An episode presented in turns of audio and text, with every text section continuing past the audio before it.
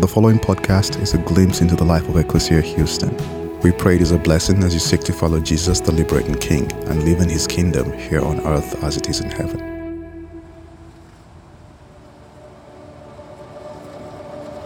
Over a decade ago, the people of Venezuela were thrown into chaos. Political unrest, economic hardship, and unbearable living conditions forced millions to flee their homes and seek refuge in neighboring countries, with Colombia feeling the impact more than most. Those who fled to Colombia faced a new set of struggles overcrowded and unsanitary living conditions, limited access to food, shelter, and health care, and a constant fear of violence and instability. The situation in Cucuta, a once tranquil border town located between the two countries, was particularly challenging, with refugees crossing the border on foot in search of safety and basic necessities, putting a strain on local resources and infrastructure. Around this time, Pastor Chris led a team to visit Cucuta, and through our friends at Vereda Church in Mexico City, we were introduced to the pastors Mauricio and Isabelina of Iglesia para la Frontera and instantly developed a relationship. Over the past five years, we've heard stories and witnessed firsthand their tireless efforts to provide basic needs for those at the border, and now to generate new ideas and creative solutions to enact long term impact for their community. From the early days of providing medical care and handing out thousands of meals and baby formula, to developing a program that teaches kids reading, writing, and math, and creating skill building, entrepreneurial opportunities, Pastor Mauricio, Isabelina, and their church's steadfast commitment has become a beacon of unwavering love and service in Cucuta. Today, the city is no longer under the same crisis, but the landscape remains forever altered. And as Cucuta evolved, so has the mission of this local church. But through it all, our partnership with them remains rooted in a shared calling to serve those in need, a shared belief in the inherent value and dignity of every person, and a shared responsibility to care for the most vulnerable members of society. Our commitment to this partnership goes beyond providing financial support. We've invested deeply into these relationships and the mutual growth that comes with celebrating the unity of diversity across cultures. The stories of hope and transformation shared by our friends at Iglesia Cristiana para la Frontera are inspirational, a reflection of God's love. Pastor Mauricio and Isabelina have invested deeply in Cucuta, constantly seeking to strengthen their community. Their dedication serves as proof of the enduring power of compassion.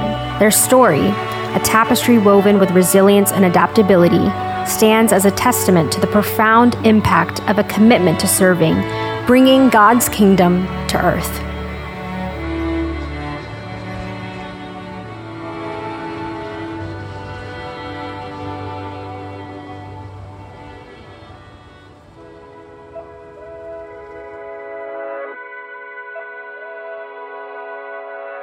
Ecclesia, this is Pastor Chris, and I want to welcome you to Cucuta, Colombia. I've been here with an amazing group, and getting to develop our ongoing friendship and relationships here has been beautiful. Hermanos y hermanas, uh, soy Pastor Chris. Bienvenidos de Cucuta, Colombia, cerca de la frontera de Venezuela. Where we are, we're, uh, we're with our friends. We've been working here for so many years now. We, we came originally to the Venezuela border when the crisis was really at its peak. Um, the area around the border, the Simon Bolivar Bridge, was absolute chaos. And our friends stepped out in faith, and we got to walk with them, and it's been one of the great privileges of my whole life. And today I get to do what we've been doing. We've been sitting around together and talking about the Bible and what God's teaching us and how to help the church grow and develop here. And there's a kind of people that responded to a crisis, and the crisis isn't over, but it's different. There's new possibilities. And so today, I'm going to do what I've been doing with them. We're going to open the Bible, and I want to share with you some stories from the Frontera de Venezuela and from Matthew 25.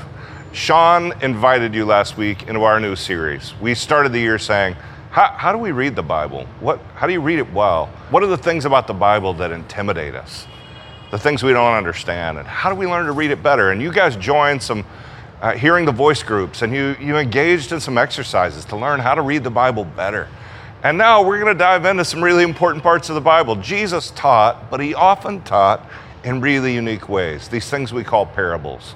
And what you're going to be reminded today is that when Jesus started teaching in parables, if you just hear the story at first, you might miss it.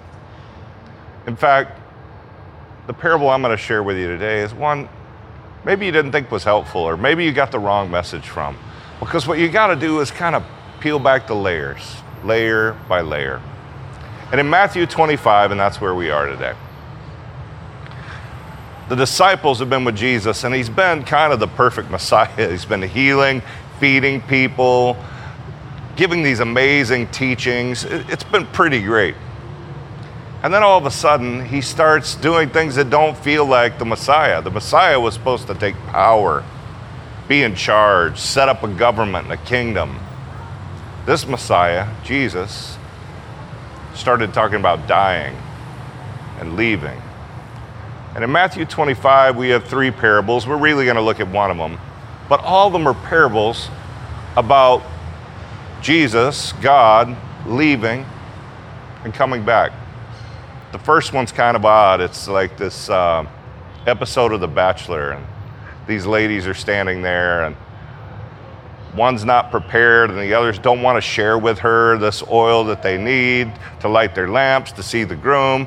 And the lesson is kind of like stay ready. You never know when the Messiah is coming back. Then there's this last one, after the one we're going to look at today where Jesus says, like, essentially, it's this passage that's guided us for so long.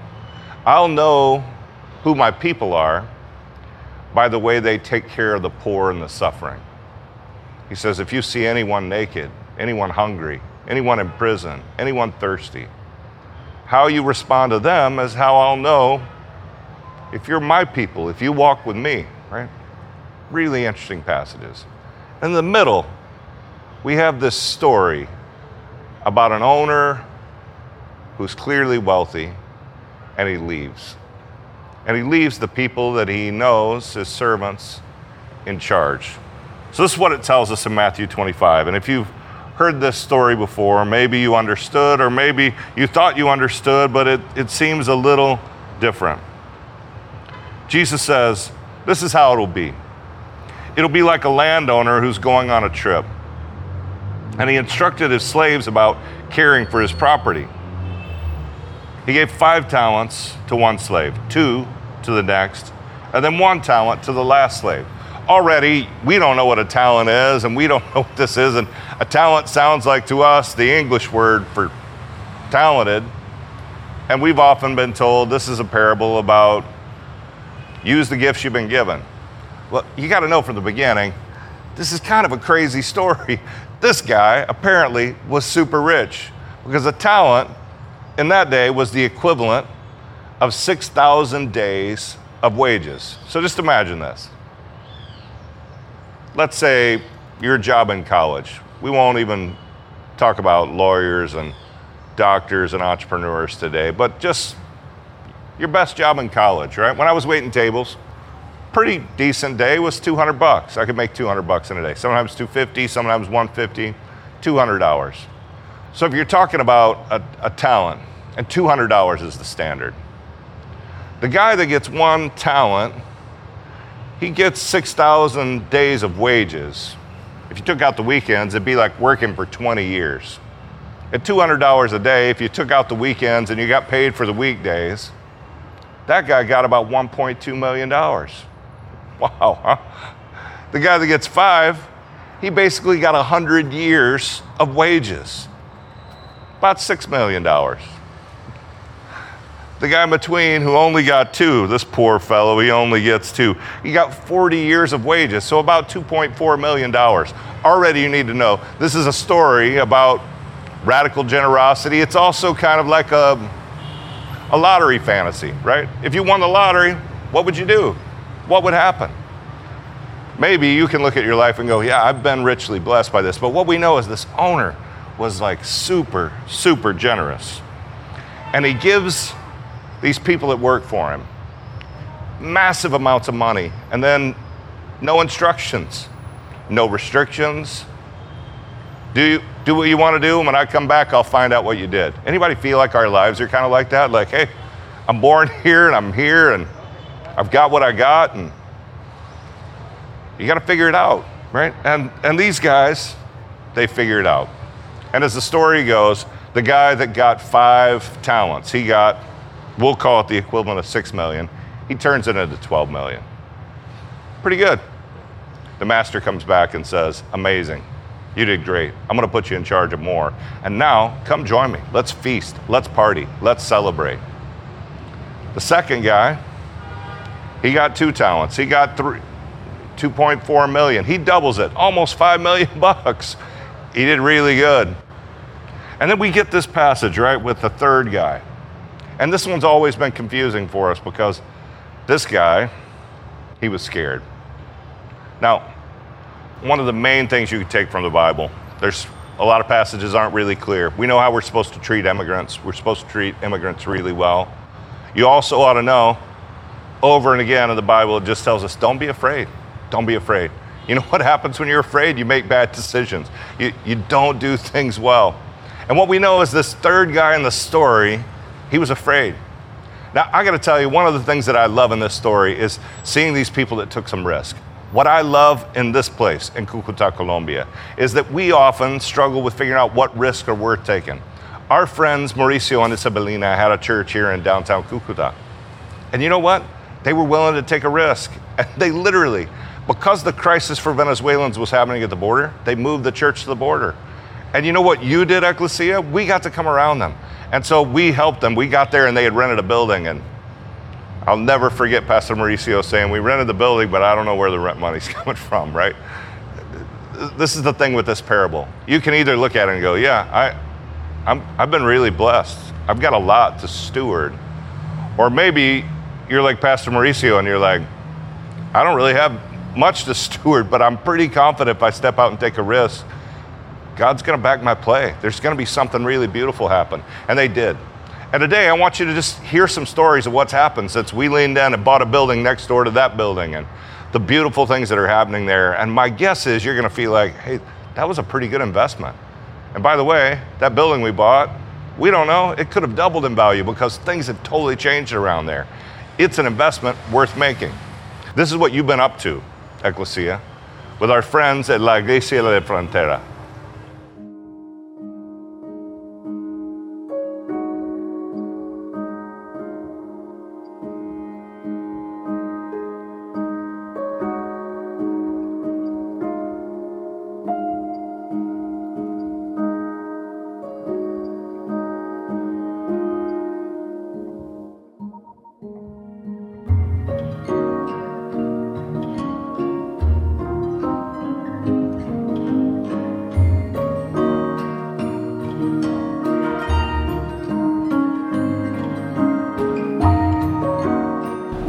Estos meses estamos bastante ocupados. Veníamos siendo un centro de acompañamiento, no teníamos aprobación del gobierno colombiano en cuanto a la acreditación de los niños.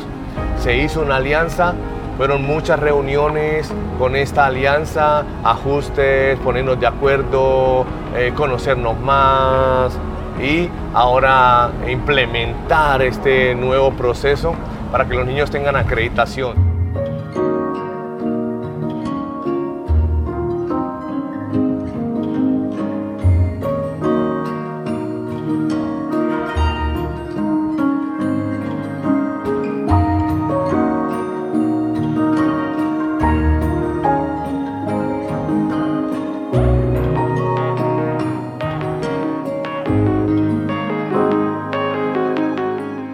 También estamos ocupados en llevar a Soso a otro nivel.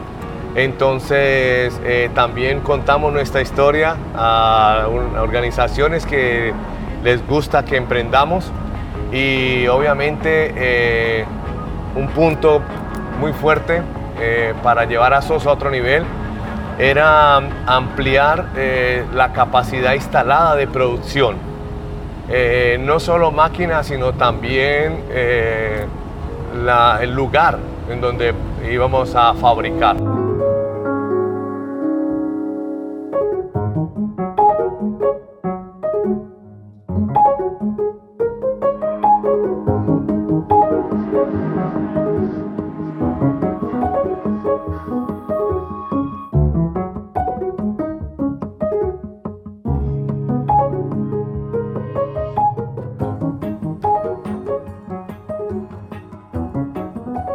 Estamos con la iglesia local haciendo una transición en nuestra iglesia. Eh, de la parada, algunos ajustes y eh, soñando con plantar una nueva iglesia en Cúcuta, eh, crear una comunidad.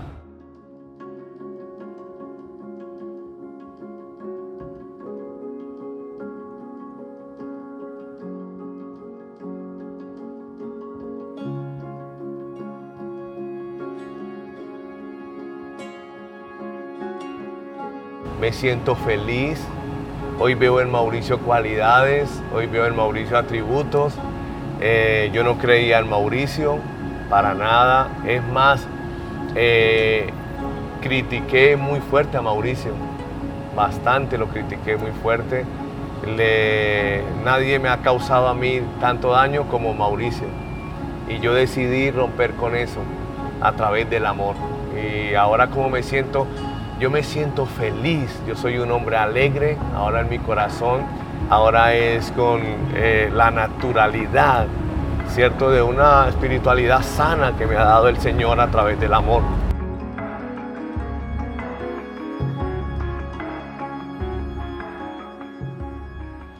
So, Ecclesia, our friends here at Iglesia de la Frontera, they stepped out like the first two servants and they took some risks. They, they realized they were resourced, whether they knew where they were coming from or not, and they wanted to invest those resources well. And I got to tell you today, the Parada, that's what they call the area around uh, the border, it's totally different. It's organized. And you know, one of the reasons it's different is our friends have been a calming force there to care for people, to love people. And that's what we've been doing together and the investment that we've made there. The alternative is a bit scary. If we don't step out in faith, we usually act out of fear. What happens in this third scenario? It's fascinating to me. Because, like we've told you in the Bible, it's often talking less about what we do and more about who we are. And I want to ask you not to focus on what this guy does. He buries the 1.2 million he was given. And instead, to think about what he believes, not what he does. What we know is that when the master came back from his travels and he invited the first two that doubled their investment and took risk and they participated in the kingdom life, right? He invited them to the party, to the feast, and they celebrated and he gave them more to be responsible for. But then the master comes to the third guy who acted out of fear. And this is what the servant says. He says, Master, I know you're a hard man, difficult in every way. You can make a healthy sum when others would fail. You profit when others are doing the work. You grow rich on the backs of others. So I was afraid and I dug a hole and I hid the talent in the ground. Here it is, you can have it. Now, I would propose to you that the master here is less upset about what he did and more upset about what he believes. This is what he says. He- says, I know you're a hard man and you're difficult in every way. Now, what we know about this story is just the opposite. The master entrusted the first guy with $6 million with no restrictions, no, no uh, instructions, just see what you feel led to do. Anybody feel like your life's like that? Like you've been given an opportunity. What are you going to do with it? And this guy believed all the wrong things about the master. He thought the master was hard. He had this idea that the master was going to come back and, and judge him. He just knew he was in trouble before he even got there. This is the thing, Ecclesia. This is what you need to know. We've been talking a lot about it with our friends here. There's a kind of legalism that exists here that's not dissimilar from what exists in the United States. And what we found is people that live in legalism, they act out of fear. Well, I want to invite you to this Lent is to develop spiritually in a way that leads you to be more like the first two. You know, one of the reasons you can take risk is you know you're loved. You know God's not coming to judge you. We're not coming to judge you. You can you can fail. You have freedom to fail. And what I love in this story is that these first two felt that freedom and they acted out of it. The third guy was scared. My wife will tell you she's a financial advisor, right? And she'll tell you the hardest clients is the one that just wake up every day and they're just scared. The market went down. The market went down and they just can't. The market goes down, but then it comes back up, right? If you're going to invest in your retirement, let it ride. Put it in, let it ride. The people that, what they say, scared money don't make money. I think it's a rap song. I'm not sure. It also, uh, a great novelist talked about uh, scared money doesn't win, and a worried man doesn't love, right? When you worry, it shuts everything else down. I think Jesus ultimately is telling a parable, inviting us to say, hey, there's an inside joke going on here, and I'm going to give you more than you could ever imagine, and then I'm going to invite you to do something with it. Here, at the border in Venezuela, we together get to do something that I think it's worth like it's worth so much. Ecclesia, this is the life we get to live. It's filled with opportunity. The question is, will we lean into it? I want to invite you as we close out, as we head toward communion, to look at some ways this Lent that you can be involved here, you can be involved at home, you can invite a, a, spiritual transformation as we head towards Easter that'll lead you to be more like the first two servants. And you can look at places in your life and say, that, that guy, that girl that acted out of fear, I don't want to be that person anymore. I want to be rooted in faith in a way that it changes everything. You let me pray for you? And we're going to invite God to do that kind of work in us. God, we thank you that you do leave us to fail or succeed. And apparently, our actions, the grace that you offer, they're not just dependent on how we act. Sometimes we can blow it, and you love us. And sometimes we will blow it. But we pray today as we're here, we'd be reminded we want to be more like the first two servants, like Mauricio and Isabelina, that step out in faith and trust that you're up to something beautiful. Just let us participate in the kingdom, to be a part of the dance, and then to be invited to your great feast where we get to celebrate the things that we do together. God, we believe this is truly the good life, and we pray that we could share it together. We pray this in your name, in the name of the Father, and the Son, and the Holy Spirit, we pray. Amen. Good morning, Ecclesia. Who do you think I am? Is it's a question that I want us to entertain as we kind of try to make sense of some of the stories that we come back on a hype. If you were on a trip, you usually come back on a hype, and you try to tell people everything that's happening, and people are kind of looking at you, kind of like, that's, that's so great. And if you've been on mission trips before, you, you may be tempted to dismiss it, saying, kind of like, that's so great. I know, I've been on mission trips, they're great. But I hope we don't miss the arc of the larger story here. That isn't that a few people went, um, had a great time over there. There's more to that story, which is a story of God at work, not only in the city of Houston and things around the downtown campus or around the Piney Point community or around our Lindo community, which are the places where God has invited us to be at.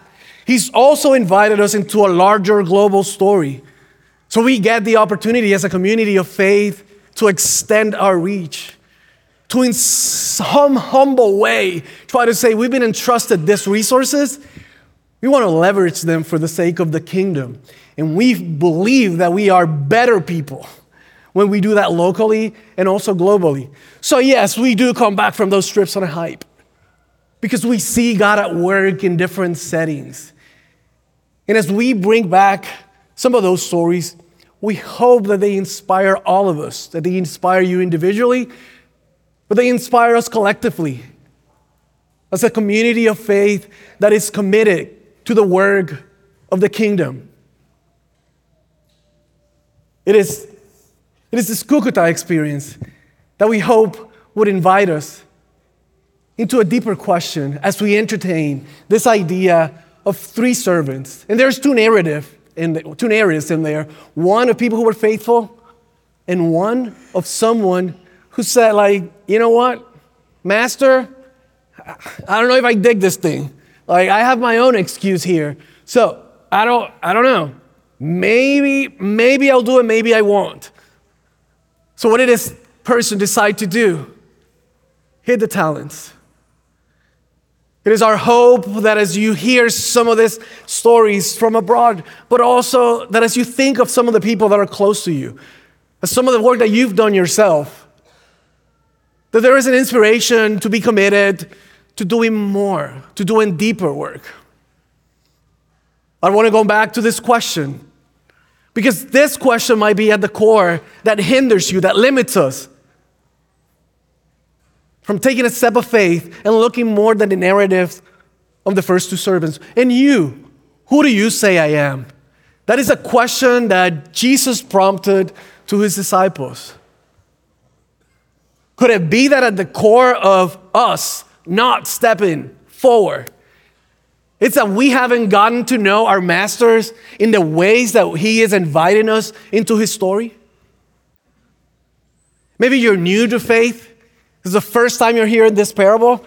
And I would hope that there's something in there that resonates with you because, like, if you have some money, you wouldn't want it to go to waste. You would want it to be multiplied. So, if you haven't heard this story before, I hope that resonates with you.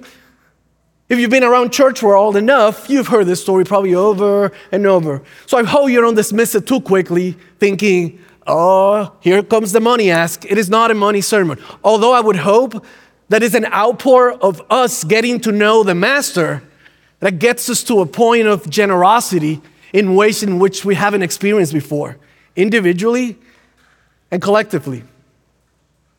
So for me, it comes back to this question Could it be that I haven't gotten to know in this season and time of my life the Master in ways that maybe challenge me, in ways that I haven't been challenged before? And you and we who do we think the Master is? So, what is our invitation for the season of Lent? There's some cards hanging around. Why are we doing this? Because we believe that in a walk with Jesus, in a walk in an invitation, there's something for getting to know the Master, so drawing closer to the Master. And ways to do that is to practicing some of the spiritual disciplines. So, in one side, there's an invitation for a 40 day of scriptures. Get to know, get closer to the Master by diving into scripture. The other side has a plethora of invitations. We struggle as a staff. Do we put one invitation and just go for that one? Or do we go for a bunch? We went for a bunch this time around. Please do not try to go to all of them. The invitation is for you to look at it and ask yourself could it be that there is an invitation for me to ponder the question who is the master to me in this season and time of my life? Thus, could I go into depth with some of these practices so that I may know the master better and in a deeper way? So that maybe there's something in us, there's a boldness that grows in us. There's a faith element that kicks in there because we got to know the master. And then our story starts looking more like the first two servants because we know the master. I have a new friend in the Cucuta border. This is Angelo. Yeah, he's cute, right? Angelo is an eight year old boy. Uh, he participates in this schooling program where they get to learn to read it and basically not to get left behind because for X or Y, X reason, they're not currently in school, so this, this serves that purpose. So we try to do something with the kiddos while we are there, something special, not too disruptive. We're not the heroes of the story here, but we try to bring something on the days that we are there. So this time around, uh, Danny, our student director, decided let's just go paint some stuff. We do that here at Ecclesia, so let's do that. So we bought them canvases, and they had paint already, so we knew we'd they experimented with some of that before. So then Angelo, after they finished the setup, which was a beautiful setup because you got kids that the day before have been playing around and it makes you wonder, it's like, why did we do this? They're climbing walls. And I was like, why did we do this? So the next day we went into painting. And you could see all the kids eagerly waiting to get the paint and the brushes to them. Some of the most hyped up kids from the day before waited probably seven to eight minutes, which is a lot if you're eight or nine years old. If you have kids, you could say I'm into that. They patiently waited to, for, their, for, their, for their supplies to be delivered to them. So once, once they finish, Angelo comes running to me and says, Ramon, Ramon, mira, mi primera pieza de arte. Hey, Ramon, Ramon, come and look. It's my first masterpiece.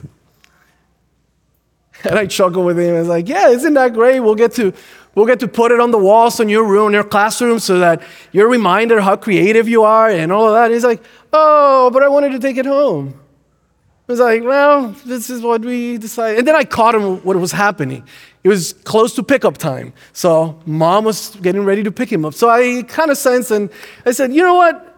Is it that you wanted to show it to mom? Yes, I wanted to show it. So can we cut a deal? Can you go and show it to mom and bring it back? Yes. And he goes running and shows it to mom. And of course, he's coming back super happy. Here you go, Ramon. Thank you for like letting me show it to mom and all of that. So where am I going? Where am I going with this? This quickly reminded me of this piece of our prayer. We say this very often. It's all the one we're doing for the Lenten season. We give. We give ourselves generously with the excitement of children at play. Because we get to join the Master. We get to join with your mission and with your kingdom.